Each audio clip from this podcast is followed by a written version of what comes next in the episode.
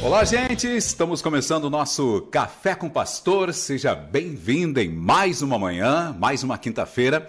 E quinta-feira que vai ser uma bênção para você. Então, te preparem. Você que está chegando agora, já começa a compartilhar, já começa a dar o seu likezinho. Você que não é inscrito no canal né, do Pastor Agnaldo, então faça isso. Importante você compartilhar, porque hoje nós vamos falar sobre um tema que está sendo poderoso, né? Que é avivamento. Você sabe o que é isso? Você sabe qual é o significado dessa palavra? Então, fica ligado. E eu já vou cumprimentar o pastor Agnaldo. Pastor, bom dia, tudo bem? Bom dia, Manuel, tudo bem? E é muito bom estarmos aqui para falar das coisas de Deus, concernente ao seu reino. E essa manhã vai ser poderosa, porque o tema avivamento é algo que perdura, pelo menos a minha história, em toda a minha vida. E por muito tempo orei a respeito de um avivamento. E parece que as coisas sempre a gente está esperando algo que vai vir, né? E parece que nunca chega. Então hoje nós vamos entender algumas coisas sobre isso e ativar, em nome de Jesus, na nossa mente e nas nossas vidas, aquilo que Deus quer fazer com o avivamento dele. Maravilha. Bom, então vamos lá, gente, né? Tá valendo aqui o pessoal que está chegando. É importante que então você já vai compartilhando. Já estou olhando aqui no canal do YouTube, tanto no YouTube quanto no próprio Facebook. É importante então você compartilhar. Compartilhe, gente. Não, não, não perca a oportunidade. Se você tem grupos aí de amigos, né? Grupos de oração, enfim, compartilhe, porque é, tem muitas coisas que o pastor hoje vai falar aqui que vai ativar a sua mente, vai ativar o seu entendimento ou não entendimento sobre avivamento, até de repente, né, quebrar algumas, é, é, é alguns, é, algumas teorias que de repente você ouviu falar sobre avivamento.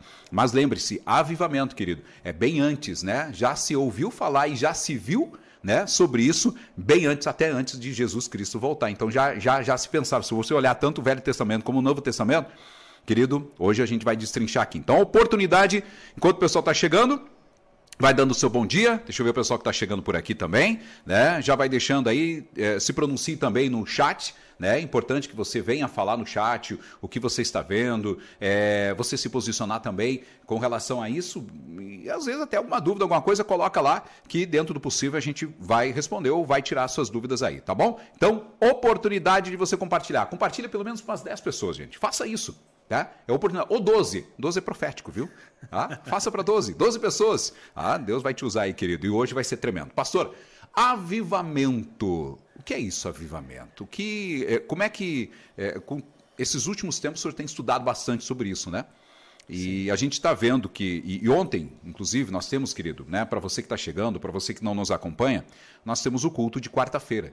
E o, quarto, o culto de quarta-feira, que é, é, é de oração, é, e ontem o Espírito Santo ontem me falava sobre é, mostrando naquela passagem, tanto no Velho Testamento como no Novo Testamento, que fala ali né, da, é, é, do profeta Jó que falava né, de que crianças, é, velhos, idosos, todos os tipos de pessoas né, sonhariam, viriam, enfim, tantas coisas, Deus se comunicaria com essas pessoas.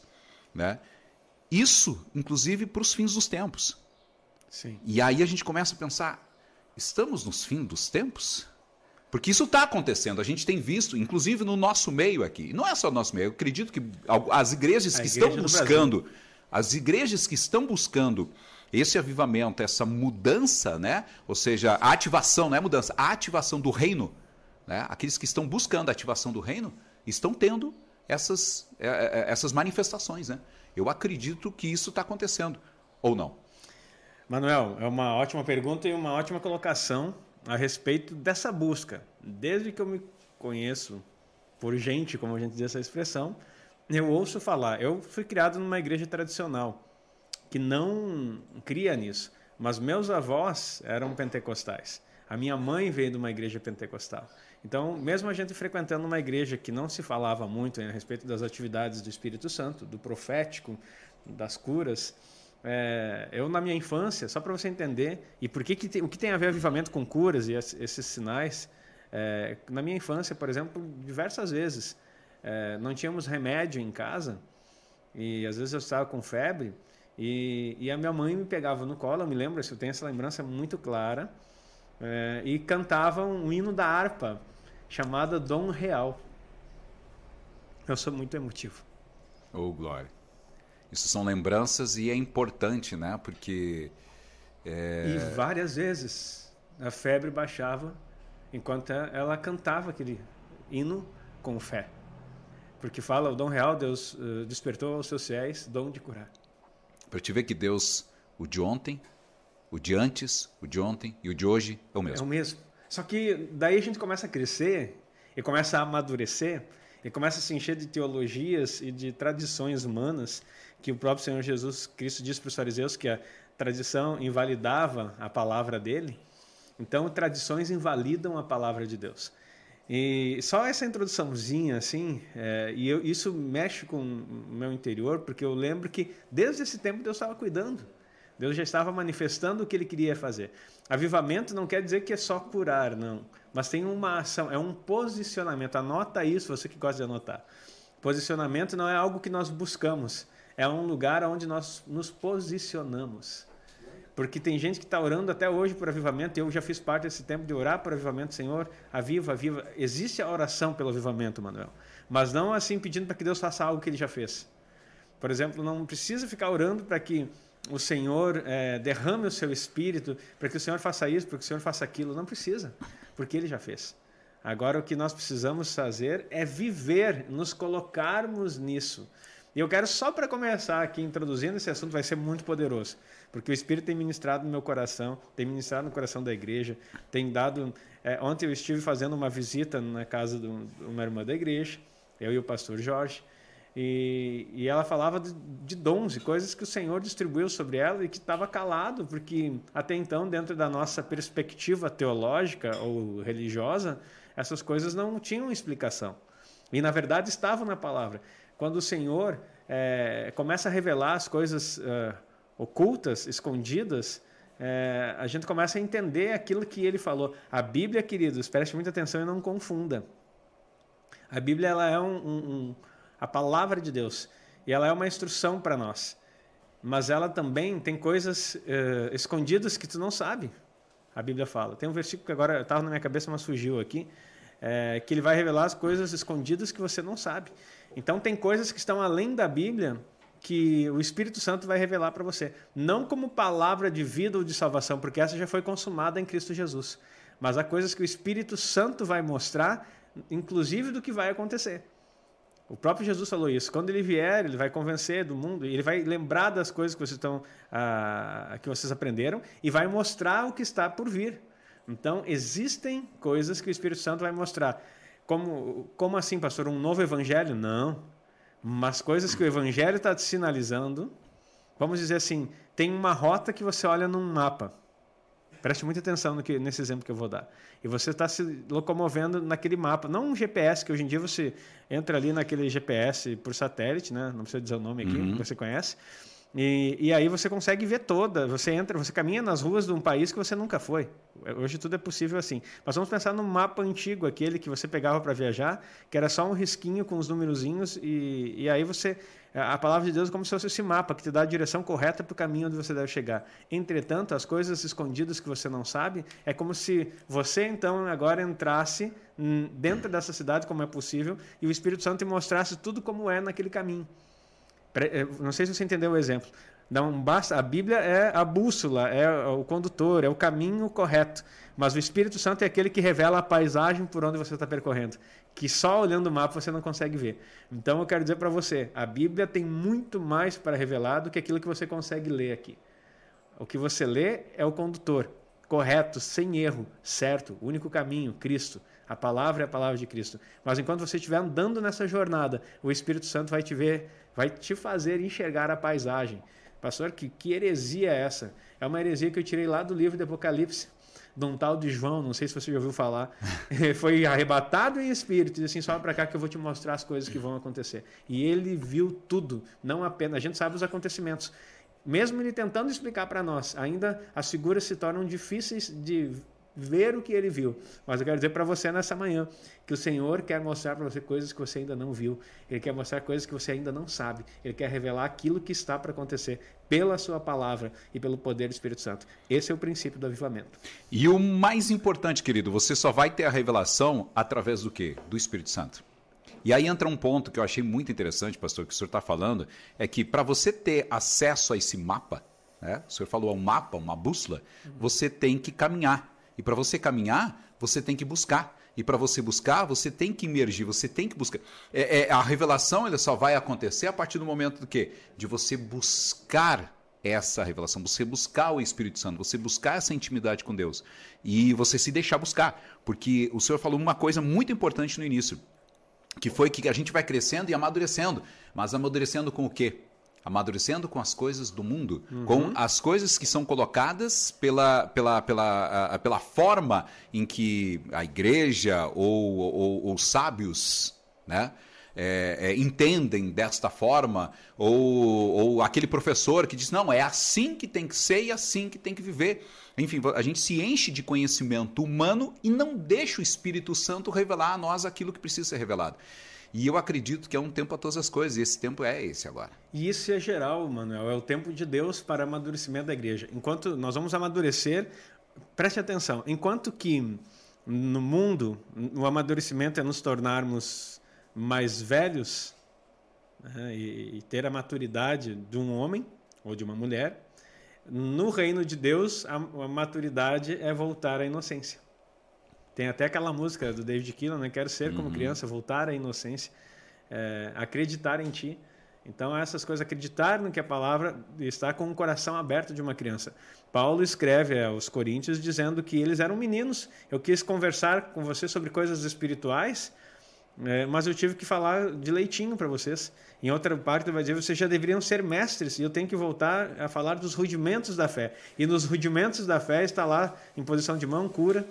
Então, assim, ó, o que parece para nós ser o avivamento hoje são os rudimentos da fé para Paulo. Ei, curar, expulsar demônio, isso é, é, é a entrada do reino de Deus são os poderes do mundo vindouro. Como que vocês querem falar em avivamento se vocês não praticam isso? O que vocês querem saber de muita coisa se vocês não conseguem fazer o básico? Tu pode ser o crânio em teologia. Deus me deu o dom de mestre. Eu sou uma pessoa que leio muito e entendo muito da Bíblia. Mas em algumas coisas o Espírito Santo está me mostrando hoje, nesse tempo, assim, você não move nisso. Então, assim, e não estou desconsiderando a palavra de Deus é poder, e é por ela, é por eu estudá-la que eu estou chegando onde estou chegando. É pela palavra que tudo vem. Mas interessante é saber que as pessoas às vezes ficam presas apenas na palavra. E aí vem aquele texto que é muito usado e às vezes está de forma inadequada, mas eu quero dizer que é verdade. Desculpe.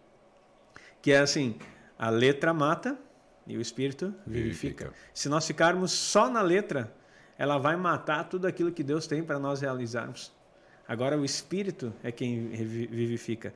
O apóstolo Paulo diz que o evangelho não consiste de palavras persuasivas, mas em manifestação de poder de Deus. Poder e palavra, poder e palavra. O detalhe é que o movimento pentecostal, e não estou criticando, hum, amo estudar, e apesar de não ter nascido nessa fonte, é, bebi dela, e graças a Deus por isso, enfatizou somente o poder sem palavra. Por muito tempo se falava na igreja pentecostal de que estudar é, teologia era coisa do demônio, era coisa errada, era, era frieza espiritual, era matar, porque usando até esse versículo. E aí, por outro momento também, a igreja tradicional dizia que coisa pentecostal era do diabo. Então, assim, ó, a própria igreja eh, atribuindo ao diabo coisas que são do espírito. Porque tanto o conhecimento da palavra é necessário, tanto como o poder de Deus. As duas são como se fossem as asas de um avião. Não tem como você voar e chegar a lugar algum se não tiver esse equilíbrio. E nem sei se a palavra equilíbrio no sentido de, porque às vezes se fala equilíbrio, Manuel, e o pessoal pensa no sentido de eu dominar e equilibrar. Não, uhum. o equilíbrio é você sendo saudável nas revelações de Deus e deixando que o Espírito Santo tome conta e faça do jeito que ele quiser. E, e aí com palavra e com poder, com palavra e com poder, ou melhor dizendo ainda, com poder e palavra, poder e palavra, porque para o incrédulo o que move é poder de Deus. Antes da palavra é o poder de Deus agindo, e depois que o poder de Deus age, a palavra consolida. Glória a Deus. E, a, e o poder vem pela palavra. Uhum. Eu estou pregando poder porque eu creio na palavra. Só manifesta poder se eu creio na palavra. Porque se eu não creio na palavra, que o Senhor Jesus disse, vocês é, vão colocar a mão no enfermo e eles vão ser curados, vocês vão expulsar demônios, eu só consigo manifestar o poder porque eu creio na palavra. Mas sem poder, o povo não vai crer na palavra. E crendo na palavra, somente eles vão precisar do poder. Vocês estão vendo que não tem como tirar fora isso? E deixa eu ler um versículo aqui, porque senão o pessoal vai ficar, tá, e cadê o avivamento aí? Então tá, antes do pastor ler esse versículo, eu quero convidar você, nesse exato momento, de você começar a fazer o seguinte, meu querido. Atenção, presta atenção no que eu vou dizer manda para 12 pessoas, não é 10 agora, é 12 pessoas, manda para 12 pessoas. Nós vamos entrar agora e aprofundar sobre essa questão do avivamento.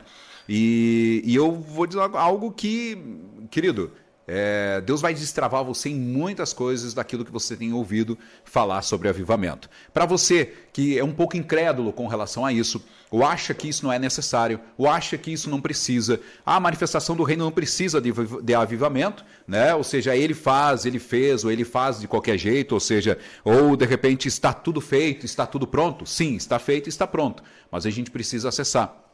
Tem uma outra frase que a gente usa muito, é, nós não usamos mais, mas usávamos muito, que era: se Deus quiser, seja feito desta forma, né? Querido, então para para pensar e para para prestar atenção a partir de agora, tá bom? Nós vamos aprofundar o tema então sobre avivamento. Você que está chegando agora no YouTube, no Facebook, compartilhe para umas 12 pessoas, deixe o seu like, se inscreva no canal. Pastor, eu sei que o senhor vai ler um versículo né? E o senhor estava falando sobre a questão das, é, das crianças. Aí me vem em memória, nós como somos pais, o que, que os filhos né, eles ficam submissos, ou seja, é, é, in, olhando na parte de pai para filho submisso, né? não é uma outra, outra, outra forma. Mas os filhos eles ficam, ou seja, entregues né, a nós. Filho, vai tomar banho, ou faz isso, faz aquilo, e, e eles obedecem.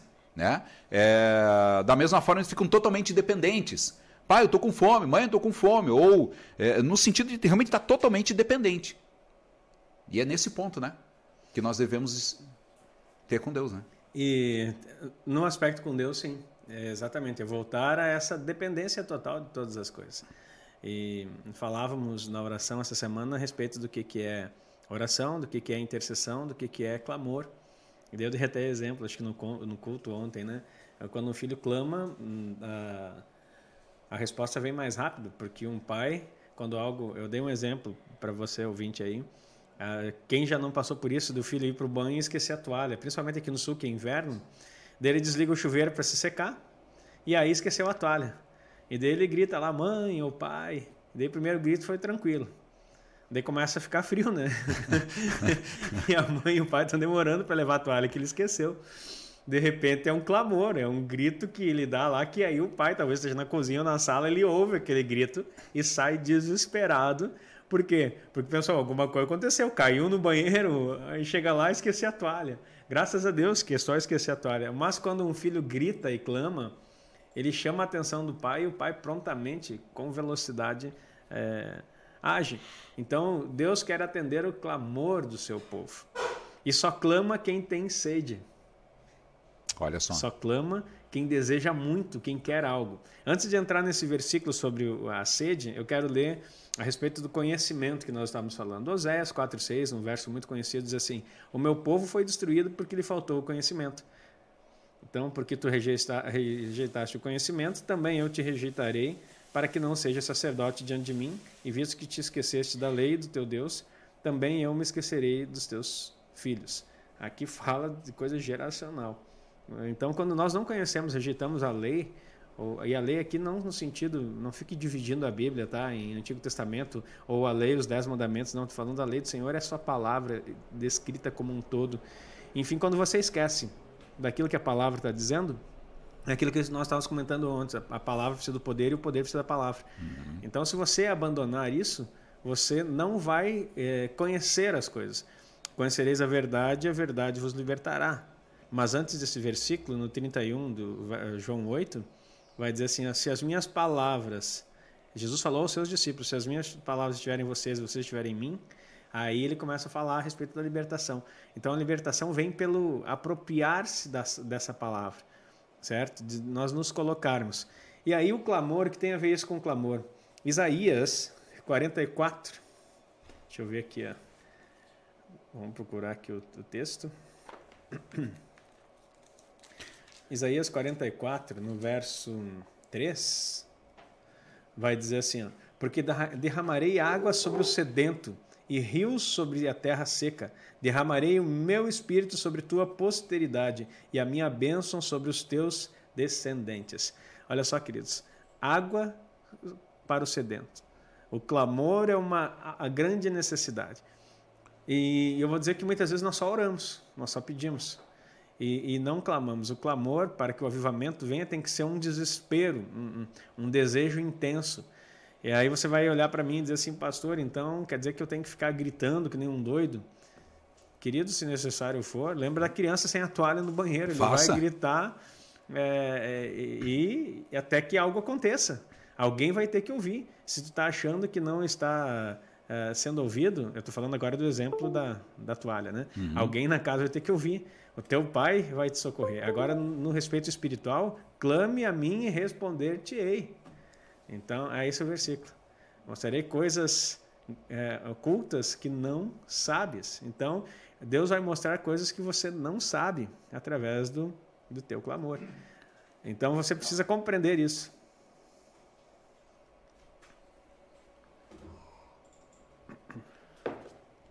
E quando você compreender isso, o conhecimento da palavra de Deus vai começar a, a ser. É, e você será imerso nela. E aí a gente vai conseguir entender as coisas como o Senhor pensa. Então, tem água para derramar sobre tua vida. Que benção. Gente, vamos lá, vamos compartilhando, né? Dá tempo ainda de você compartilhar e você mandar aí para mais pessoas. E estamos falando hoje sobre avivamento, sobre avivamento. Pastor, é, o avivamento, ele está. A gente já comentou isso no início, né? Falando sobre essa questão de cura, enfim, libertação. É, ele inclui essas, é, essas formas, né? E a, e, a, e a gente sempre tem aquela noção de avivamento, é você ir para a igreja e um tendel, aquela gritaria, né? aquela coisa doida que só crente que se entende, né? que diz que crente é tudo louco, é mais ou menos por aí. Mas louco por Jesus, né? Por aqui pela manifestação, porque aquilo que acontece é a manifestação, né? É, é, de Deus, e obviamente cada um na sua, nós estamos aqui criticando quem faz ou quem deixa de fazer, não é isso.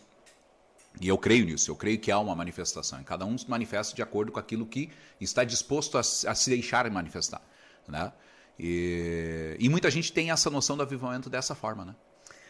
Manuel, isso é bom. Isso é importante que se busque. Só que esses cultos não são cultos de avivamento. São cultos de presença, são cultos de enchimento do espírito, são hum, cultos de renovo sobre a vida de quem está buscando.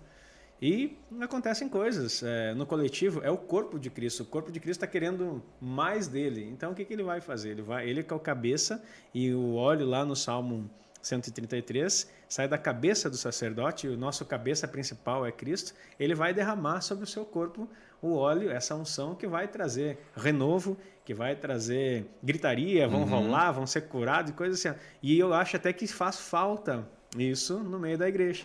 Esses cultos de, de, que eles chamam de avivamento, mas esses cultos de renovo, de enchimento, precisavam ser mais frequentes dentro da igreja. Entretanto, achar que isso é avivamento é um erro. Porque o avivamento não está é, relacionado ao quanto de Deus você recebe, mas o quanto dele você manifesta. Essa é a grande diferença. O avivamento não é o, o Espírito de Deus. A, a, palavra de Joel, que você estava falando antes ali, Joel 2,28, olha só o que, que, diz aqui, queridos. E já vamos entrar, isso que você falou é muito importante. E há de ser que derramarei, que, que depois derramarei do meu espírito sobre toda a carne. Vossos filhos e vossas filhas profetizarão, vossos velhos terão sonhos e vossos jovens terão visões. E também sobre os servos e sobre as servas, naqueles dias derramarei o meu espírito.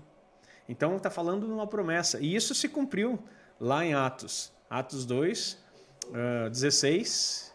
Pedro fala exatamente isso. Eles não estão bêbados, como vocês estão pensando uhum. a essa hora do dia. Mas isso é o cumprimento daquilo que foi dito pelo profeta Joel. Então esse cumprimento acontece. Aconteceu. Só que tem um propósito, e preste muita atenção no propósito. Olha só, tem tantos versículos aqui é, a esse respeito, mas eu acho que é Lucas 4. É, Lucas 4, eu tenho umas anotações aqui.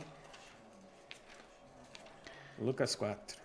Enquanto isso, querido, vai compartilhando, vai curtindo, manda aí para mais pessoas, importante. Já temos aí 14 curtidas, 17 pessoas nos assistindo e quem você que está chegando, manda aí para outros grupos. É importante sua participação, hoje falando sobre avivamento.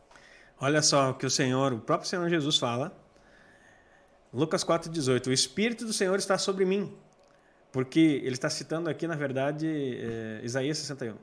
O Espírito do Senhor está sobre mim, pois que me ungiu para evangelizar os pobres, enviou-me a curar os contritos de coração, a proclamar liberdade aos cativos, expulsão de, de demônio aí, restauração de vista aos cegos e pôr em liberdade os oprimidos e anunciar o ano aceitável do Senhor. O ano aceitável do Senhor não encerrou, ainda estamos no ano aceitável do Senhor. O que quer dizer? O tempo da manifestação da graça de Deus, o período da igreja, o período onde você vai é, crer no Senhor Jesus vai ser salvo. Esse é o ano aceitável do Senhor é essa boa nova. Só que a boa nova e essa, esse espírito que foi derramado sobre a igreja, ele tem um propósito. E o propósito está evangelizar, curar, é, libertar os, os oprimidos e manifestar o reino. Então, esse é, e a manifestação do reino, ele consiste em sinais.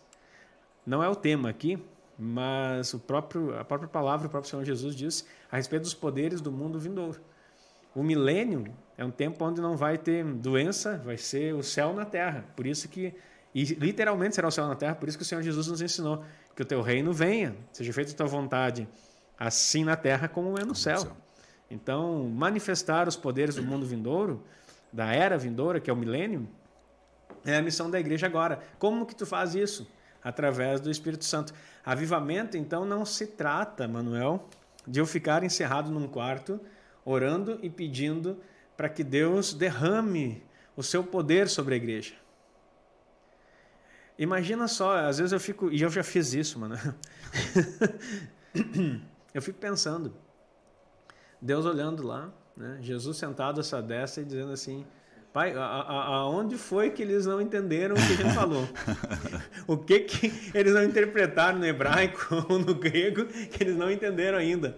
eu fico imaginando a expectação, claro que eu estou falando aqui, né, gente com um certo humor, mas com reverência, é, mas eu fico imaginando assim a, a, mente de Cristo. É claro que Ele nos entende, Ele nos ama, mas Ele está ansioso no aspecto humano aqui para você entender de que a revelação do Espírito dele se encaixe na nossa mente e nós venhamos a viver o que Ele quer que a gente viva, porque você fica clamando por poder, Senhor, e, e, e até tem umas, umas palavras que a gente é, canta. Eu cantei, eu gosto dessa música que, que, diz assim: faz de novo, faz de novo, o teu clã, o teu povo clama a ti, faz de novo, mais uma vez, faz de novo, Senhor. E, e aí Jesus está dizendo assim: tá, eu já fiz o que é necessário. Agora é vocês que não é, acessaram e, ainda. E, e, o interessante é, não foi ele que fez em Pentecoste. Em Pentecoste ele cumpriu a sua promessa. Quem fez foi a igreja. Jesus deve botar o coral dos anjos lá agora com muito humor, mas muita reverência. E eles devem cantar lá em cima: façam vocês de novo, façam vocês de novo. Porque assim, ó, porque a igreja primitiva fez, a igreja contemporânea quer que Deus faça. Essa é a diferença. A igreja primitiva fez, nós estamos esperando que Deus faça. Não, peraí, pastor, está dizendo então que a culpa é nossa? Não, eu não estou dizendo, eu estou afirmando. Que a coisa que não está acontecendo não é porque Deus está deixando de fazer, não é Deus que fechou os céus e não quer mais derramar sobre o povo, não é o pecado do povo que hum, está paralisando a ação de Deus, o pecado no aspecto assim, o pecado da nação. Tudo, não estou criticando, existe isso em libertação, a gente aprende essas coisas, mas digo assim: ó, o que está impedindo o avivamento desse povo, Manuel, nesse tempo é a incredulidade e a religiosidade que fica dizendo coisas que não tem nada a ver com a Bíblia. E olha, queridos, que para um pastor é, que foi batista, ungido, é, ungido não, na época, ordenado, ordenado, ordenado, um pastor batista tradicional, falar essas coisas, Deus tem que ter feito alguma coisa em mim, porque senão eu não ia estar falando aqui, queridos. É, eu era cessacionista e antissemita. O que, que quer dizer isso? Cessacionista, eu ensinei e por muito tempo que os dons cessaram no período apostólico. Eu ensinei que não existia batismo no Espírito Santo. Eu ensinei que não existia língua estranha. Tudo isso eu já ensinei. pedi perdão e o Espírito Santo essa semana fez algo tremendo ainda de, de todo Glória o ensino errado que eu tinha. Veio um batismo de arrependimento, nós estávamos orando junto e algumas pessoas testemunharam isso. Foi algo de Deus. Parecia que meu coração ia saltar pela boca e incendiar, porque o Espírito Santo me revelou, porque eu tinha uma outra doutrina. Depois eu me tornei batista avivado, né? numa convenção avivada, que não chega a ser a pentecostal mesmo, mas era uma que começou a acreditar nos dons do Espírito, mas eu cria piamente que Deus usava enfermidades para tratar o seu povo. Que Deus colocava enfermidade no, nas pessoas para amadurecê-los, para deixar eles deixar mais próximos de Deus. E quanto isso, isso agora eu falo aqui, queridos, isso é só pelo Espírito, eu falo isso, talvez você aí que está me escutando está pensando a mesma coisa, dizendo assim, mas pastor, é assim, a Bíblia diz, tem até aquele, até aquele hino inspirado que diz, né, é, se Deus fizer, Ele é Deus, se não fizer, Ele é Deus, é, assim, não é inspirado, querido, isso é um erro, é uma teologia errada, é, é, um, é um ensino totalmente fora dos princípios da palavra, mas tem aquele outro também, pastor, que, que Jó, né, a gente conhece Jó, é, Deus me deu, Deus tirou, bendito seja o nome do o Senhor. Nome do que Senhor. Deus é esse que tu acredita que Deus dá e Deus tira. Agora, como Jó também foi muito usado, né, pastor, nas pregações, como exemplo, né? Um Sim. exemplo bom. Né? Que era um. Realmente, olhando para o lado da parte que ele era um homem temente, enfim, uma pessoa que, que Deus é, protegia, mas ao mesmo tempo que Deus é, é, guardava a vida dele ali, ele estava se amaldiçoando, né? se amaldiçoando. E, e, e, olha só, ele era um homem temente a Deus, tudo isso que nós. Tanto que na conversa, no início do livro, você vai ver, o diabo estava rodeando a terra, e daí Deus fala com ele: Viste o meu servo Jó? E aí começa aquele diálogo ali. E eu quero dizer para você que está escutando aqui, Deus não, não falou nada. Tudo, toda a teologia que está escrita ali, o entendimento, nem teologia, o entendimento era de Jó e de seus servos. É, que Deus castigava as pessoas. Mas Deus não castigava. Tanto que os servos disseram assim: veio o fogo de Deus e destruiu. Não, Deus não destruiu nenhum filho de Jó, não matou ninguém. Não foi Deus que fez isso. Foi o diabo. Foi o diabo. Porque ele pediu para fazer. Daí, o, o, numa esfera. E sabe por que, que Deus permitiu? Você vai, vai dizer assim: é, mas Deus deixou. Deus então ficou brincando, como se fosse um tabuleiro de xadrez, de xadrez movimentando Jó. O livro de Jó, ele revela o seu erro. Primeiro que ele diz assim: ó, Eu conhecia de ouvir falar, agora os meus olhos te veem. Queridos, quando tu ouve falar de um Deus e não experimenta ele na sua essência e não conhece intimidade, é religião. E ele fala num outro momento, eu não tenho aqui na memória os, os, uh, as referências, mas você pode ler. E ele vai dizer assim: Aquilo que eu temia me sobreveio. Havia temor. O que, que a Bíblia fala? O temor ele é contrário à fé. Uhum. Quando você teme, você não é aperfeiçoado. O perfeito amor lança fora todo medo. Então ele não tinha o amor de Deus, ele não vivia, ele cria em Deus, reverenciava, ele até sacrificava antecipadamente. Quem faz um sacrifício antecipado, ele já está. Ele está com medo. Não, e não só isso, ele já está profetizando que aquilo vai acontecer. É. Ele já tem confiança, a fé dele não estava em Deus, estava naquilo que ele sabia que podia acontecer e que iria acontecer. E, e no sacrifício que ele poderia evitar. Então, agora você tem que destrinchar o livro de Jó para depois querer. Uh, não pode baixar a cabeça e dizer assim, Amém, Senhor. Então, eu quero dizer para você: Deus não dá e tira. Se alguma coisa aconteceu, é intento do maligno. Alguma brecha você deixou aí, alguma frestinha ele conseguiu entrar pela tua própria boca. E aí, pastor, olha só, que ensinamento isso, querido. Você não pegou isso, por favor, pega essa chave, porque isso aqui é uma chave que vai destravar a tua vida e vai entender algo muito importante. Pastor, é... O Espírito Santo está tá forte aqui, glória a Deus. É, o que eu, é, esse ponto que o senhor está falando é algo que a gente acaba, né? É, se adiantando, querendo se adiantar. Ah, eu tô com medo porque algo vai acontecer ali na frente. Ó, oh, se eu continuar assim, vai acontecer isso. Ou então, se os meus filhos, que é o caso aqui de Jó, estão. Ele está vendo que os filhos estão fazendo as coisas erradas, em vez de ele ir pelo outro lado, profetizar na vida deles, né? E, e, e, e levar a palavra de Deus para a vida deles, não. Ele começou a tentar pagar algo que nem estava feito ainda. Ou seja, então, ele estava se adiantando dos problemas ou tentando fazer livrar os filhos. E o que, que a gente faz muito, né? É, o, que a maioria das pessoas fazem muito é começar a dizer, olha, desculpa, mas eu não vou ter dinheiro, eu não vou conseguir. Não, vai chegar no final do mês, eu não vou conseguir as, pagar as contas. Por mais que você, olha, usando a parte financeira, vamos lá para a parte financeira mesmo, né? Ou qualquer, até mesmo a doença também. A doença é outra. Uhum. Não, fui diagnosticado câncer, eu vou morrer. Vou morrer, vou morrer. Já estou morrendo. E aí você vai morrendo, você vai morrendo, você vai morrendo. Por mais que as pessoas, não, creia na palavra de Deus, vamos orar, amém, obrigado, mas eu vou morrer. Olha, Manuel, essa, uh, pessoas que têm uh, alergias, por exemplo, essa minha renite, ela começa a, a, atacar tal mês. E tal mês acontece. E aí tu, tá, tu acabou de passar pelo ciclo da renite, né? Que é a época da floração. E daí uns dizem assim, não, para mim é antes da floração ainda. A floração começa em setembro. Eu, para mim, início de agosto, a renite já começa a atacar. O que que acontece? E sempre vai testemunhando isso, ano após ano. Quando chega em agosto, o que que ela tá, o corpo está preparado para receber? O ataque da enfermidade que foi profetizado pela tua própria boca. Aí alguém que está escutando pode dizer assim: ah, mas nada a ver isso aí. Nada a ver, não, queridos. O detalhe é que você está perecendo por falta de conhecimento. E a tua boca é aquilo que é, condena você, a tua boca é aquilo que está tirando o que Deus quer fazer. Fale menos e profetize mais. Fale menos do teu pensamento e declare a palavra de Deus sobre a tua vida. Comece a entender o que Deus quer fazer. O princípio do avivamento não está no barulho que vai ser feito mas está na compreensão da palavra e no posicionamento daquilo que nós já somos. Então, só encerrando a questão do Jó, que eu acho que isso aí vai dar muita pancada na tua mente, e você vai ficar pensando, mas não é possível. É possível sim. Então, Deus não é isso. No final, e o que, que acontece? Por que, que Deus restituiu tudo para Jó, e, e de forma dobrada ainda? Porque ele compreendeu. Sacrificar antes de algo acontecer para evitar o, o, os pecados futuros, só um pode fazer isso: Deus. Jó não era Deus, mas achava que as suas obras poderiam redimir ele e os seus filhos. O livro de Jó é para ensinar que não existe salvação pelas obras, mas é pela graça, pela confiança num Deus que tudo pode fazer.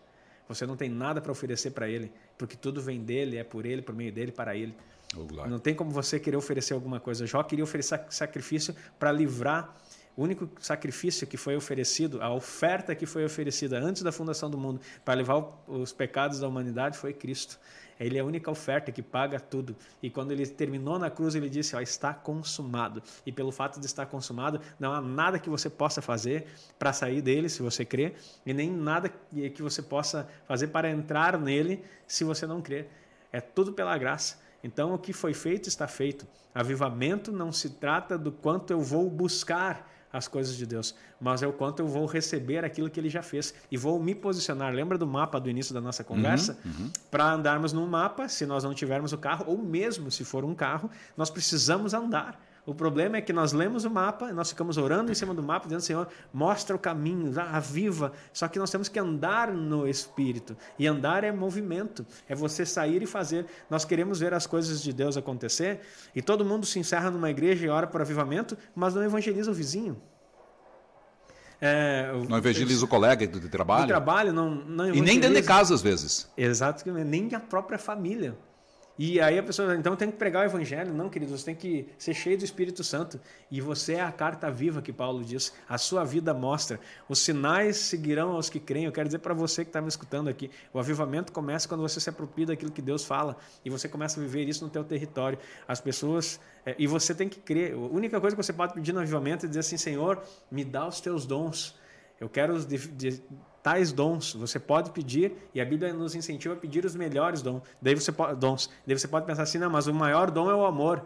Não, querido, o capítulo 13, que Paulo está dizendo, é que sem amor nenhum dom vai funcionar. Uhum. Não, amor não é dom, queridos. Deus é amor. Então, não, não fico pensando que você vai receber. Não, o meu dom, eu não estou nem preocupado com os nove dons do Espírito, porque o meu dom é o amor. Queridos, o a, a amor é o que move. Amor é, é, o próprio Deus que coloca o seu amor em nossos corações. Ele nos amou quando nós éramos ainda inimigos dele. Então, verso 13 está falando da essência de quem Deus é e do que ele pode manifestar. E tudo que ele vai dar para você é, meu Deus, é muito versículo. É muita coisa que está vindo na minha cabeça. Efésios fala que ele desceu nas partes mais profundas da terra e subiu ao céu e deu dons aos homens. Jesus foi para o céu para dar dom para você e para mim. Para quê? Para que esses dons? Para mim chegar dentro da igreja e falar com voz de profeta. Aleluia! Paz e graça. Não é isso que vos é digo. isso que vos digo. Muda até o jeito de falar, Manuel. Para dizer assim, eu estou cheio dos dons. Não, querido, não tem nada a ver com isso. O dom é para quando você olhar o próximo, olhar o necessitado e você vê que ele precisa de alguma coisa, você pode dizer assim, Senhor, usa-me agora. Senhor, em nome de Jesus, isso vai acontecer. Em nome de Jesus. É, e é, só cura, pastor. Não, avivamento é o seguinte: você não se contenta em ver alguém mendigando na rua que não comeu enquanto você tem um prato de comida esperando em casa. Você não precisa ter dinheiro, mas você tem disposição. E às vezes eu quero dizer para você, às vezes pode ter o dinheiro do teu lanche. Se você encontrar alguém na rua que não está comendo, você pode passar um dia sem comer, mas vezes que você farte a vida daquele que nada comeu. Isso é avivamento, queridos. É uma unção de Deus que nos move a nos preocupar com o outro. Amor. Amor. É aí que está o dom, o, excelente lá, que não é dom, mas é a essência de todas as coisas. Mas aí não entra, aí não, não basta só é, é, dizer assim, eu amo essa pessoa, mas se você não vai até ela e faz algo por ela. Exato, o amor se manifesta na ação. O amor não, não é, é, é eu, eu, A fé sem ação? É morta. E olha só, não é fé. olha só. Que as pessoas dizem, Deus, né? Ah, eu tenho fé, mas. Mas se não age, está lá a carta de Tiago para nos ensinar desse, dessa forma. Deus amou o mundo e o que, que ele fez? Deu seu filho. Quem ama dá alguma coisa. Então não fale que você ama se você não está dando nada para nada, para organizar coisa nenhuma. Você não dá seu tempo, você não dá sua vida, você não dá a, a, sua dedicação e você diz que ama, você não ama. Aquele que diz que ama a Deus e não ama o seu irmão que está próximo é mentiroso. A Bíblia fala lá em 1 João. Então você precisa amar as pessoas que estão próximas a você. Isso é avivamento, queridos. Tá, mas o encher e o poder de Deus, isso já está liberado, isso já vai vir. Já estava lá em Pentecostes, aconteceu. E Deus encheu as pessoas com um propósito. Para quê? Para você sair. E, e é, isso é muito poderoso. Eu não sei se você em casa está conseguindo acompanhar o raciocínio, mas olha aí, deixa eu ler mais uns versículos para você. É, em João 7, vamos ler lá, João 7. Enquanto isso, querido, vai acessando aí tudo isso. Se tu tem um papel, uma caneta na mão, vai anotando, vai pegando essas, é, é, é, essas dicas poderosas sobre avivamento. E obviamente que não vai se esgotar aqui não, viu? Não vai se esgotar, tem muita coisa a ser falada. E o avivamento, queridos, é perseguir aquilo pelo qual Cristo nos conquistou. Isso que você precisa entender. Ah, quer dizer, pastor, então eu vou começar agora. É, é, é, o tema do momento, agora nós vamos falar de curas, milagres e, e coisas assim. Às vezes, dentro da igreja, até mesmo na igreja, nós somos incrédulos nisso e achamos que é um tema no momento. Não, é uma descoberta do Espírito nosso, né? Com o Espírito de Deus. E os caminhos que nós não estávamos percorrendo. Fala Agnaldo, mas fala também que a igreja brasileira, como um todo, e fala até mesmo nos amigos pastores que conheço, nós estamos correndo atrás de. Nós temos uma paixão por almas mas nós não estamos sabendo como ganhá-las. Nós não estamos entendendo qual é o processo. Não são números. As estratégias são perfeitas e ótimas, mas elas não transformam o coração. As estratégias são para depois administrarmos aquilo que o Espírito moveu através das pessoas. Nós precisamos das estratégias e, e, e nós entendemos muito delas e trabalhamos com elas mas as estratégias sem o, o, Espírito Santo acrescentar dia após dia aqueles que iam sendo salvos, que fala lá depois do, do sermão de Pedro em Atos, ela não tem sentido. As, as pessoas precisam, precisam ser uh, alcançadas pelo amor, uh, manifestados com o poder de Deus, crer através dos sinais que seguem os que creem, e depois disso a organização da igreja, a Bíblia te dá a estratégia. A estratégia, por exemplo, que nós andamos a questão das células, não é invenção humana é a estratégia de Deus, mas ela foi estabelecida após a necessidade de organização. Assim como surgiram os diáconos. Por que, que surgiram os diáconos? Deus não levantou diáconos para que tivesse um cargo na igreja. Os diáconos surgiram depois da necessidade. Não dava para dar, queridos, que glória isso. Não dava para dar conta de alimentar o pessoal nas mesas. Glória então, assim, ó, não tem como mais. Daí os apóstolos disseram, nós não podemos fazer esse serviço. Não que eles eram cheios, não, nós somos apóstolos, nós não vamos servir as mesas, não. Eles disseram, não é justo que nós paramos de orar e, e de estudar a palavra e ensinar aquilo que nós temos recebido para servir mesas. Nós precisamos de sete pessoas, levantem sete pessoas cheias do Espírito Santo, porque só serve quem é cheio do Espírito Santo. Glória a Deus. Se você não é cheio do Espírito Santo, você está buscando o reconhecimento do humano. E daí tu serve uma semana, serve um mês, serve um ano, de repente tu está dizendo assim, o pastor não me ama, não me reconhece, ninguém me reconhece nessa igreja, porque tu não está servindo pelo Espírito, tu está servindo para ser reconhecido, para ser visto. Então, quem serve, serve pelo Espírito Santo. Por isso que os diáconos eram sete homens cheios do Espírito Santo, porque quem serve pelo Espírito Santo acontece como Estevão, lá no capítulo 8 de Atos, uhum. que ele está pregando o Evangelho, o Espírito Santo um, dá uma, a maior síntese do Antigo Testamento está no discurso de Estevão. E ele fala tudo aquilo ali, e o povo, o que, que acontece? Fica indignado e começa a apedrejá-lo. E aí Aí, imagina um, um, crente, eu pegava as pedras de volta e xingava, né? Se não for. Não, mas tá louco? Eu tô aqui servindo um, um crente carnal, né? Assim, ó, eu, eu não tô falando de eu, Agnaldo, mas assim, uhum. a, a, reação natural né, no crente, assim, mas capaz me dava uma pedrada e já devolvia na, no meio da testa daquele que fincou, né? Porque assim, onde é que você viu? Eu tô te servindo aqui ainda, tia, e tu fica bem gaúcho, né? Ô, tia. Ô, tia, e ainda tu fica aí me apedrejando. Queridos, é, essa é a reação natural do homem um, carnal. Agora, qual é? Por que, que tinham que ser cheios do Espírito Santo para servir? E tomando pedrada na cabeça, ele olha para o céu e vê os céus abertos. E é interessante que Jesus se assentou à destra do Pai. Só que nessa visão, Jesus se coloca em pé para receber. Oh, glória. Deus do céu. Aí, pastor, entra aquela questão assim, ó, eu vou usar o senhor como exemplo, né? O senhor me permite. O senhor tem muito conhecimento. O senhor tem, graças a Deus, né? é, um, é um dom de, de, de mestre, além de, professor, é, de é, professor e, e, e pastor. É, e o senhor gosta muito de ensinar. Imagina se o senhor tivesse, né, o senhor tem todo esse conhecimento, se não tivesse o Espírito Santo conduzindo a, é, a, a sua busca, a sua oração, né, o seu entregar, o que, que seria? Só letra. eu ia ser. E nenhum problema. É um dos sonhos que ainda. Não sei se eu tinha, não sei se ainda está no meu coração, mas é um dos sonhos que eu tenho é ser professor né, de teologia. Estudei para isso, fiz mestrado para isso para trabalhar numa. Só que Deus nunca me levou para lá, né? Porque acho que havia coisas que precisavam entender, mas eu seria um professor categórico na matéria, né? ensinando todas as coisas, mas sem experimentar daquilo que o Senhor, as revelações profundas e aquilo que Deus quer fazer.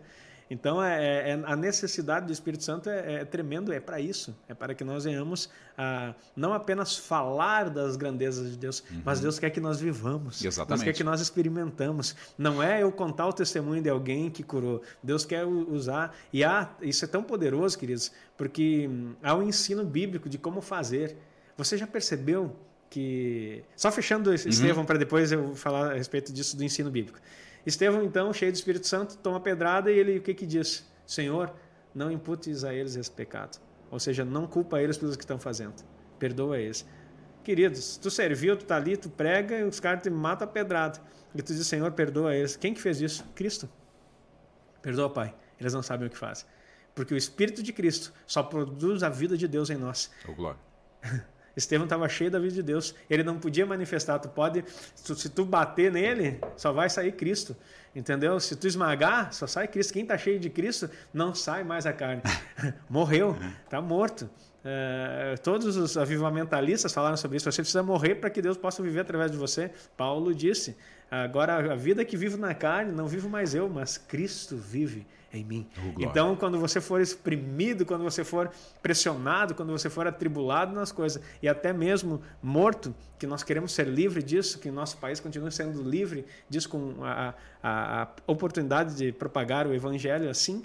Mas se algo acontecer, o que pode sair de nós não é outra coisa. Não é ira, não é raiva, não é vingança, não é a maldição, é bênção é perdão, é vida de Cristo. Porque para isso nós somos chamados. Esse é o avivamento, queridos. É isso que Deus quer fazer e já fez por nós.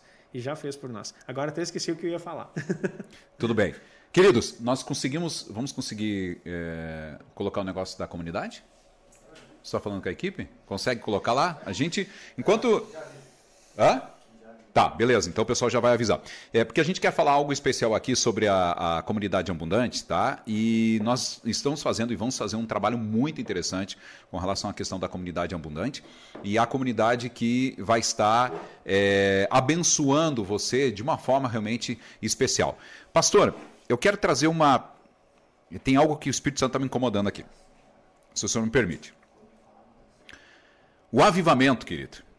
E eu acho que é isso que, de repente, daqui a pouco está na mente de muitas pessoas que estão nos ouvindo, tá? Estão, é, daqui a pouco, pensando, tá, eu vou para a igreja e eu preciso que as pessoas orem por mim.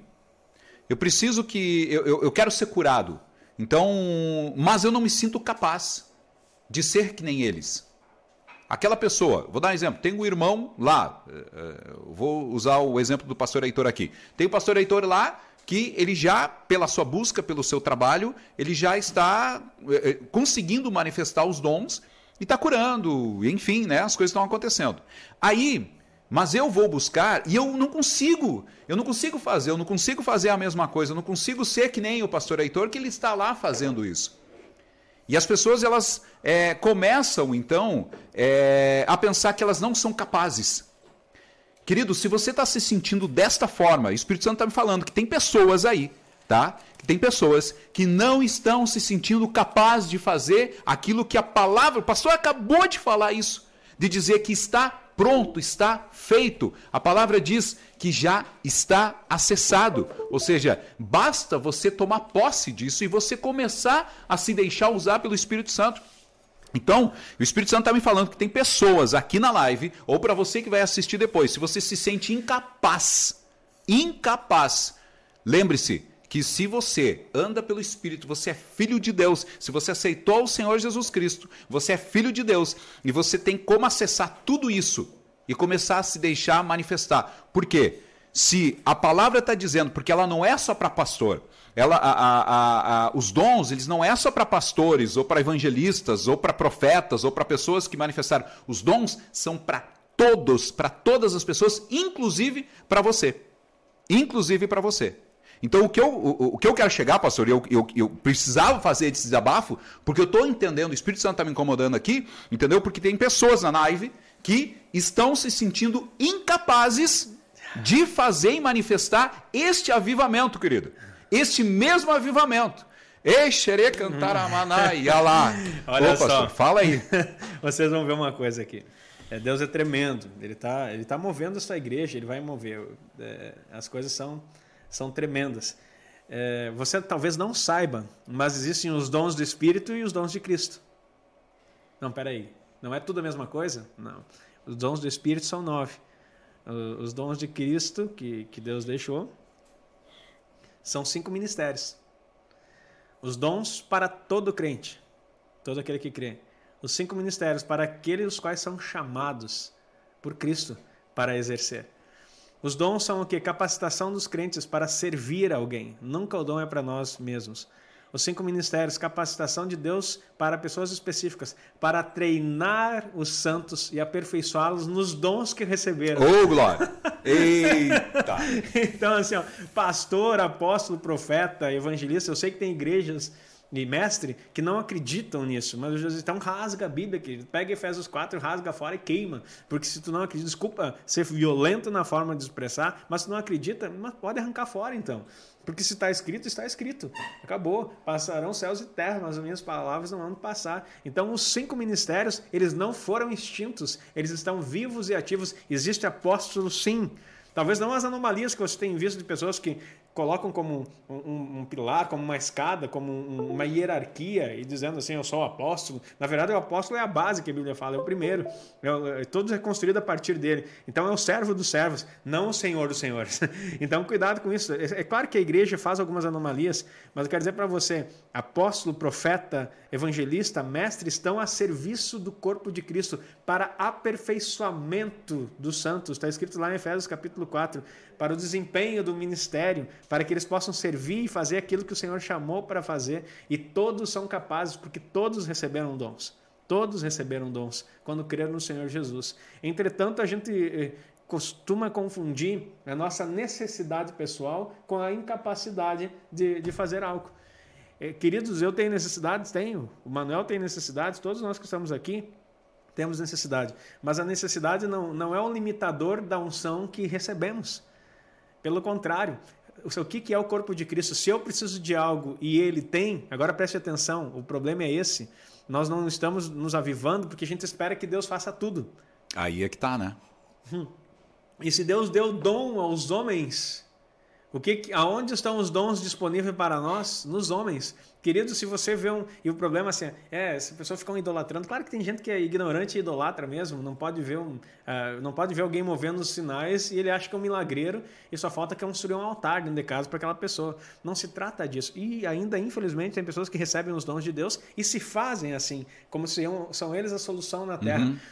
Quando você recebe um dom, e para isso que existem os mestres, você é um multiplicador, multiplicador dos dons. Quer ver? Vamos ler a Bíblia para você não ficar achando que a gente está falando coisas é, sem fundamento. Mestre é assim, fala e tem que mostrar onde é que está. Glória a Deus, aleluia. Porque senão você fica achando que é só a palavra. E eu sei que os, os profetas falam e não precisa nem citar nada, eles não estão nem aí com o que quer, não acredita, azar o teu, estou falando, está tá na Bíblia. Está na Bíblia. Agora nós, mestres, a gente fala e mostra o um negócio aqui para ti. Olha só, Marcos 16, 14. Finalmente apareceu aos onze, estando eles assentados à mesa, lançou-lhes em rosto a sua incredulidade e dureza de coração. Epa! Jesus ressuscitado um pouquinho antes de ascender ao céu, faz uma reunião, senta na mesa com todos os onze e daí tu pensa assim, ah, nesse momento Jesus vai abraçar, vai beijar ele. Pois é, um dia eu venho buscar, vou sentir saudade, vou, vou, vou ficar, ai, que, que coisa, nós vamos perder Jesus agora. É certo que vai vir o Espírito Santo, mas nós somos amigos. Imagina se fosse na, na base natural, todo Sim. mundo ia ser, ia ser uma choradeira, que nem uma despedida. Um irmão sai da igreja para ir para outra cidade, a igreja chora porque tem amor entre nós. E a gente fica pensando que talvez a despedida de Jesus seria assim. Não, Jesus foi sentar todo mundo na mesa e lançou-lhes em rosto. Lançou-lhes em rosto é uma expressão hebraica para dizer assim, ó, chamou a atenção. Chamou a atenção, xingou, não xingou no sentido de palavrão, mas corrigiu com, com veemência eles, dizendo assim: vocês são uns incrédulos. Vocês são duros de coração. Antes de partir. Imagina um pastor antes de ir embora, né? Fazer isso com a igreja, mas vai. Depois de ministrar, ou seja, de, de viver há anos, e aí chegar, vocês são tudo incrédulos. Vocês são tudo incrédulos, duro de coração. Daí o povo dizer, mas vai embora mesmo, some daqui. isso não é pastor. Onde é que você viu? Cadê o amor? Jesus, o amor manifesta na terra. Chama, chega para os discípulos assim, vocês são incrédulos e duros de coração. Que tremendo. Porque não, por não haverem crido no que tinham visto ele ressuscitado. Hum? E disse-lhes, depois de chamar atenção, ele diz assim, ele chama atenção e ele não fica com mágoa. Jesus corrige assim, ó, entendeu o que eu corrigi? Passou? Recebeu? Ok, bola para frente. Não fica amarrado nas coisas. Tem gente que recebe uma repreensão, ele fica sofrendo a vida inteira. O pastor me repreendeu, o irmão me repreendeu. Querido, a Bíblia fala sobre exortar uns aos outros em amor. Jesus exortou em amor. Incrédulo, duro de coração. Não, mas isso não é amor. Então vai brigar com Jesus. Ele falou aqui, para os doze dele. E aí tu quer que esse discurso politicamente correto que a sociedade inventou chegou dentro da igreja. Não é ser estúpido. Jesus chamou a atenção deles, mas os amava. Porque só corrige quem ama. Amém. A Bíblia fala que o pai corrige o filho, é, corrige seus filhos, assim como uhum. o pai é quem ama o seu próprio filho. Não com doenças, mas chamando a atenção para os princípios. E daí assim, ide por todo mundo pregar o evangelho a toda criatura. Comissionou. Corrigiu a incredulidade e a dureza e agora vocês vão fazer. Quem crer e for batizado será salvo, mas quem não crer será condenado. Olha aqui o 17. E esses sinais seguirão os que crerem. Em meu nome expulsarão. Olha o propósito do envio, o avivamento, o Espírito Santo, todas as coisas que vão vir. É, em meu nome expulsarão demônios, falarão novas línguas. Pegarão em serpentes e se beberem alguma coisa mortífera, não lhes fará dano algum. Porão as mãos sobre enfermos e sararão. Me lembro que isso aqui eu aprendi no seminário e o professor, com todo respeito ao professor, mas na imitação que ele tinha, ele dizia assim: ó, Isso aqui é só simbólico, porque onde é que se viu? Você vai sair agora por aí pegando cobra pela rua. Porque assim, ó, se pegarão nas serpentes. Então, querido, se você crê que isso aqui é literal, diziam assim, então sai por aí catar cobra para ver se não vai ser picado. Não é isso aqui que o Senhor Jesus está falando. Até porque isso é espiritual. Né, isso é espiritual. A serpente, quem é a serpente no jardim que vira um dragão no Apocalipse? É o diabo. Hum, o diabo. E ele disse, é isso que eu vou dei poder para é, pisar, pisar serpentes e escorpiões e toda a obra do maligno e nada, absolutamente lhe fará dano algum. Está aqui a autoridade e poder dado. Uhum. Então as serpentes estão aqui. Se beberem alguma coisa mortífera, há casos que vão dar veneno para você, sim. Mas eu estava falando esses dias que tem coisas espirituais. Você não faz ideia do quanto a, as obras das trevas trabalham, fazendo sacrifícios até hoje, Manuel. E, e dando coisas para os crentes comer. Uhum. E a gente, é, porque a gente acha que a gente é intocável porque estamos em Cristo, Uhum. e, e aí a gente acaba. Tem gente que nem ora pela comida porque acha, não, mas está tudo santificado no Senhor. Ah, É para receber todo o alimento. Paulo ensina a orar pelo alimento porque tem coisas que vão vir para você é, consagradas, tem venenos dados para o crente e muitas coisas são afetadas na tua vida por causa da obra de feitiçaria que vem na tua direção e você achando que está blindadão e, e não entendendo por falta de discernimento come ainda é, é, vamos que assim, debochando as obras do diabo. O diabo não está de brincadeira, ele veio para matar, roubar e destruir. Para isso se manifestou o Filho de Deus, para destruir as obras do diabo. Só que você destruir as obras do diabo, você tem uma forma certa de fazer. Não é simplesmente ignorando as, as astúcias. A Bíblia fala, não ignore os intentos do maligno. Ele é mais esperto do que você. Ele é derrotado por Cristo, mas não por você. Se você está em Cristo, você é vencedor. Se você não está em Cristo, você apanha no capeta, sim. E vai tomar no lombo, desculpa a expressão bem gaúcha aqui, mas vai apanhar do diabo. Ah, não, então quer dizer que não estamos protegidos? Estamos protegidos se cumprirmos a palavra, se as minhas palavras eh, estiverem em vós e vocês estiverem em mim. O Senhor alerta muito bem isso em João 15. E olha só, é, não fala, porão a mão sobre os enfermos e sararão. Tem aqui algo, uma comissão dada, ensinada para você. Ora, o Senhor, verso 19, depois de ele ter falado, foi recebido no céu e assentou-se direita de Deus. Está marcado aqui na minha Bíblia, eu gosto de pintar a Bíblia, né? Aqui tem amarelo, né? Assentou-se direita de Deus. Sabe o que quer dizer assentar? Isso aqui é um sentido. A Bíblia foi escrita para judeus, né? Judeus messiânicos. Na linguagem Mateus, é, principalmente foi escrito em hebraico, mas o sentido do ofício de assentar-se, o sacerdote só se assentava quando terminava o serviço. Então, quando Jesus se assenta à direita de Deus, ele está simplesmente confirmando aquilo que ele falou na cruz: está consumado, não tem mais obra alguma para fazer. Ele encerrou, está pronto. Tudo que ele precisava fazer por você e por mim, ele já fez. Agora preste atenção no 20, queridos. Poderoso demais. E eles, tendo partido, pregaram por todas as partes. Glória eles partiram, pegaram o mapa e andaram para Eles fazer. entenderam e E foram, E foram. foram. praticar. Cooperando com eles o Senhor. Olha o avivamento aqui. Você vai e o Senhor coopera. Paulo diz que nós somos cooperadores de Deus. É, é, é uma via de mão dupla. Você vai e ele coopera. É, você coopera e ele vem. você é um instrumento. Você é um instrumento. Você vai e ele coopera com você. Quando você está cooperando, ele vem também. Então, as duas questões, mas sempre está no ID. Se ele nos comissionou a ir, se não formos, nós não veremos os sinais. E olha só, cooperando com eles o Senhor, confirmando a palavra. Eita glória! Confirmando o quê? A palavra. palavra. Com o quê? Com os sinais que se seguiam. A palavra é confirmada com sinais, queridos. Se não houver sinais, o povo não vai crer. Então não tenta tirar aquilo que Deus diz que era fazer. Então isso aconteceu. A palavra seguia eles com sinais. Esse é o avivamento, queridos. E aí esses sinais, eles faziam coisas eh, tremendas ali e o povo cria. Então vai ter sempre palavra e sinal. Sinal e palavra. E aí, é, o senhor falava sobre cooperar, me lembrei dessa xícara aqui. Essa xícara, o que, que ela faz para o café? É Ela que faz o, ela que faz o café? Não, né, pastor? Não. Ela coopera para que o café esteja aqui e a gente está assim. É a mesma coisa. Né? É, nós cooperamos. Ótimo exemplo. Né? Me, me veio, a- eu lembrei dessa xícara. Uma outra coisa importante Nós somos vasos. é, nós somos vasos. E uma outra coisa muito importante é, querido, aí você fica se perguntando com tudo que a gente falou. É, Manuel e pastora, é, mas como eu faço? Como é que eu consigo fazer isso? Ou eu tenho me colocado e não tenho conseguido é, manifestar isso? A incredulidade? Incredulidade. Você precisa crer. Primeira coisa que você tem que começar a destruir as, as é uma expressão que o pessoal usa aí, as vacas sagradas, né? Eh, Talvez você não saiba qual é. Tem uma historinha. Eu não sou bom para contar. Nenhum pastor é bom para contar piada, né? Só pastor ri de piada de pastor. Então, ó, o pessoal já começou a rir, ó. Tem um pastor ali já começou a dar risada, viu? Eu nem contei ainda. Pastor então já começou a rir. É assim que funciona, né? Tu tem um, um chamado pastoral, tá rindo aqui Amém. contar também.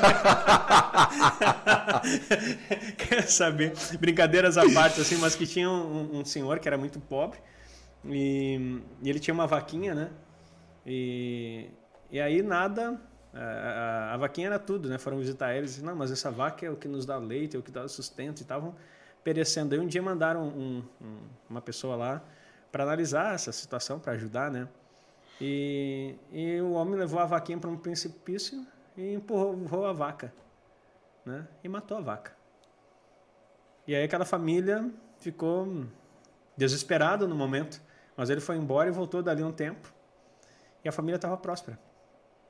Porque não tinha mais a vaca, eles tiveram que se virar e ser criativos em fazer outras coisas para poder sobreviver.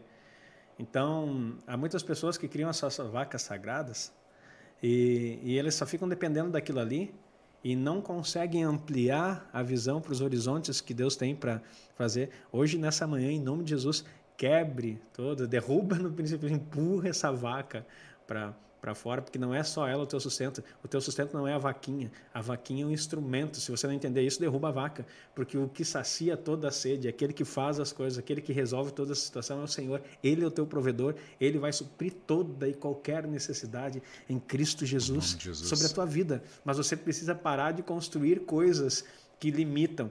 Primeira coisa que é essencial você aprender e encher da palavra de Deus Deus não manda doença para ninguém. Deus não manda doença para ninguém. Coloca isso e afirma isso no teu coração. Você vai começar a provar um, um, uma, o sobrenatural de Deus. Então, Deus não manda doença para ninguém. Aprenda isso. Esse é o princípio mais, mais básico. Pra, ele não ensina através de doença. Ele tem a sua palavra para ensinar. Então, ele ensina através da sua palavra, não através de enfermidade. Outra coisa que você precisa aprender é que todas as coisas foram consumadas em Cristo Jesus. Ele já fez. Ele já fez, você não precisa fazer nada, apenas receber. É uma questão de posicionamento. Você precisa saber quem você é e não uma questão de você tentar buscar algo. Pare de buscar aquilo que Jesus já fez. Por que, que você não fica buscando a salvação? Orando para ser salvo Porque todos os dias? Porque você já entendeu. Porque você já entendeu. E glória a Deus, a salvação é um princípio mas ele é a porta de entrada para você entrar em Cristo. Só que o mesmo que crê é salvo e vai ter sinais.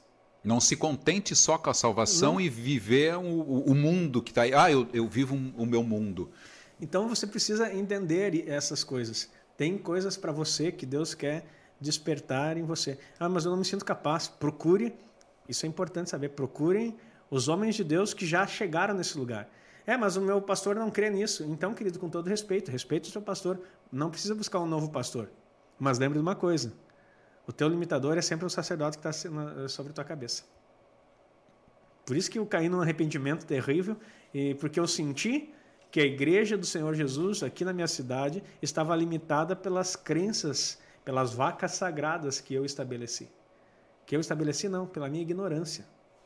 Então o Espírito Santo rompeu. Nós vamos viver um novo tempo em nome de Jesus. Tem duas Deus palavras, pastor, que está me incomodando aqui, que é, é, que eu creio que boa parte de nós, é, por muito tempo, e se você está aí, está se sentindo assim, então já comece a orar para quebrar isso, tá?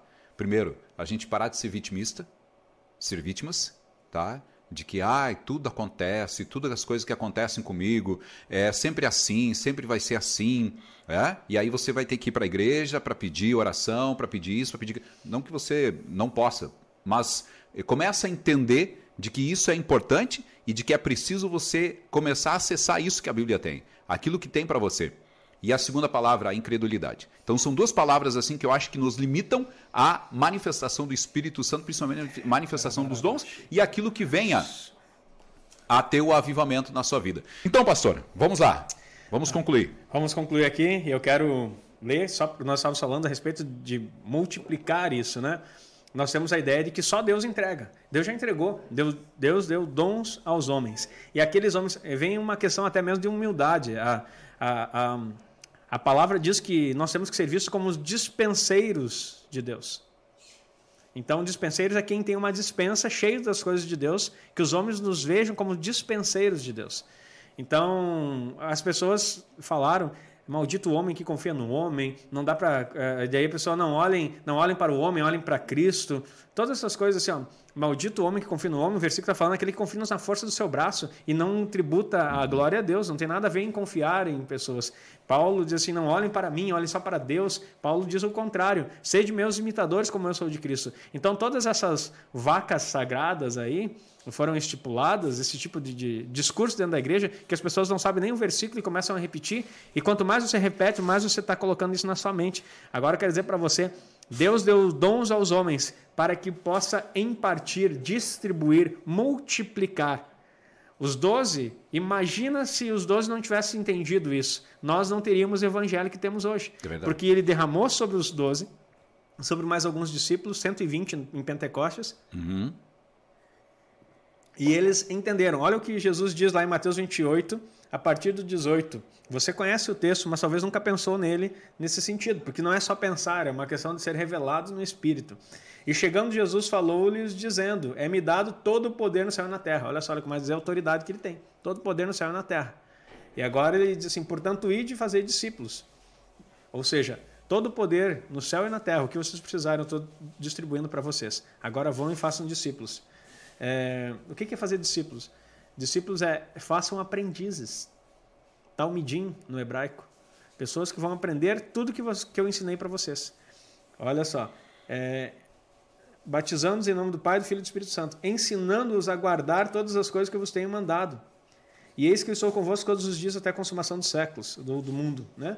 O que, que Jesus está dizendo aqui? Vocês vão ensinar as pessoas exatamente tudo que eu ensinei para vocês.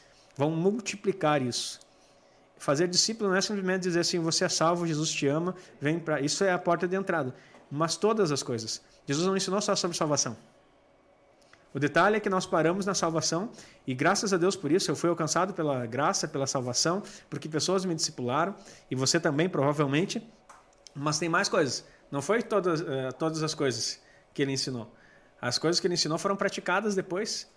Milagres, é, várias outras coisas que, que o Senhor ensinou e que precisam ser ensinadas. Então, Paulo fala lá em Romanos 1, 11, se não me engano, que ele quer ir é, para a igreja de Roma para compartilhar ou impartir no, no original dons espirituais com a igreja. O que, que está dizendo, queridos? que é possível distribuir aquilo que o Senhor deu. Eu já vi pastores dizer assim: eu não vou. Tem pessoas que vêm aqui pedindo para mim, é chamado aqui no Brasil, muito de, na, nossa fala, como transferência de unção. Uhum. E daí as pessoas, já vi pastores pregando assim, eu não vou transferir tudo aquilo que eu paguei um preço para conseguir, e daí a pessoa chega assim... Ela se apropria é, ao ponto, é, é, meu. É, é, meu, assim, ó. E, e é eu, eu que faço. Assim, ó, existem preços e, e, coisas a pagar que você precisa entender, sacrifícios que precisam ser feitos, mas não significa que... Isso é um outro assunto. Mas o que eu quero dizer assim, ó, aquilo que você recebeu não é teu, porque daí você se torna exclusivo, só eu que curo na igreja. Verdade. Aquilo, se Deus me deu o dom de cura, se Deus me deu o dom de profetizar, eu tenho a obrigação de multiplicar. A parábola dos talentos fala disso, queridos. Aquele que enterra e não multiplica vai ser cobrado. Então, pastor que está me ouvindo, você, você pode não concordar com a teologia, mas desculpa, está na Bíblia. Então, você precisa é, entender aqui com, uh, com a teologia, não com as palavras que eu estou dizendo, ter a sua teologia, mas não concordar com as palavras, mas está escrito: você foi feito para multiplicar. Multiplicar o que você recebeu. Então, o maior uh, ministério de um pastor é fazer discípulos, não discípulos que foram salvos, fazer discípulos que movam nos dons e naquilo que você recebeu também. Impartir, multiplicar e que as pessoas possam crescer. Quando isso acontecer, vai viver um avivamento, porque ninguém vai ficar correndo atrás de homens no sentido de alguém que possa fazer. É claro que você precisa procurar. Procure alguém que mova nos dons, alguém que tenha a sanção, que entenda isso aí e transfira isso para você, seja ativado isso na sua vida. É, Paulo fala para Timóteo para ele ativar o dom que foi recebido com imposição de mãos. Então, é, é tudo Bíblia aqui, queridos.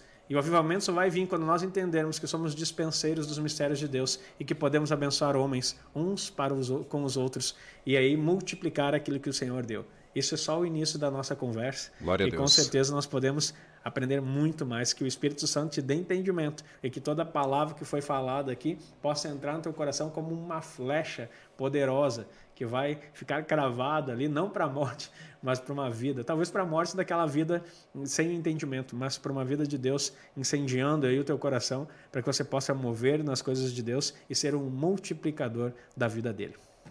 Glória a Deus. Querido, nós não vamos nos alugar mais aqui, já é 10h30, né? Já é 10 horas e 30 minutos. E eu iria abordar mais algumas coisas, mas nós vamos deixar para a próxima quinta-feira. Tá? Próxima quinta-feira nós vamos seguir sobre o e tem, tem muito a ser, a, a, a ser revelado. Né? E eu queria que você deixasse aí no chat, né? O, você entendeu, você pegou, você captou, né? O que você achou de tudo isso que nós falamos hoje? Foi um destravar na sua vida, né? Ah, e querido, lembre-se, você pode.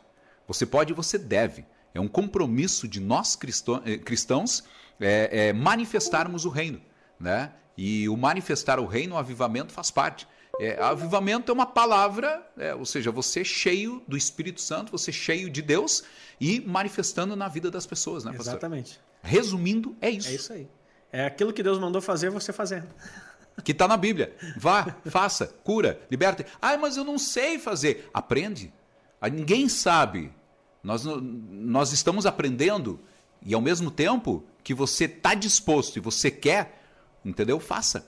Mas não fique à mercê de toda aquela palavra negativa, ou de tudo que você recebeu durante muitos anos e muito tempo, em que aí você sai correndo. Não que você não deve, existe a medicina para isso, existem coisas para isso também. A gente entende que existe. Mas, entretanto, tem o poder da palavra de Deus, que se você der uma ordem e você disser, no nome de Jesus, essa palavra, ela cura, ela liberta e, Tudo. E é, e é poderoso isso, Manuel. Aqui já dá, a gente pode entrar na semana que vem falando isso, qual é o papel da oração para o avivamento. Exatamente. Porque a gente precisa entender, você tem que orar certo.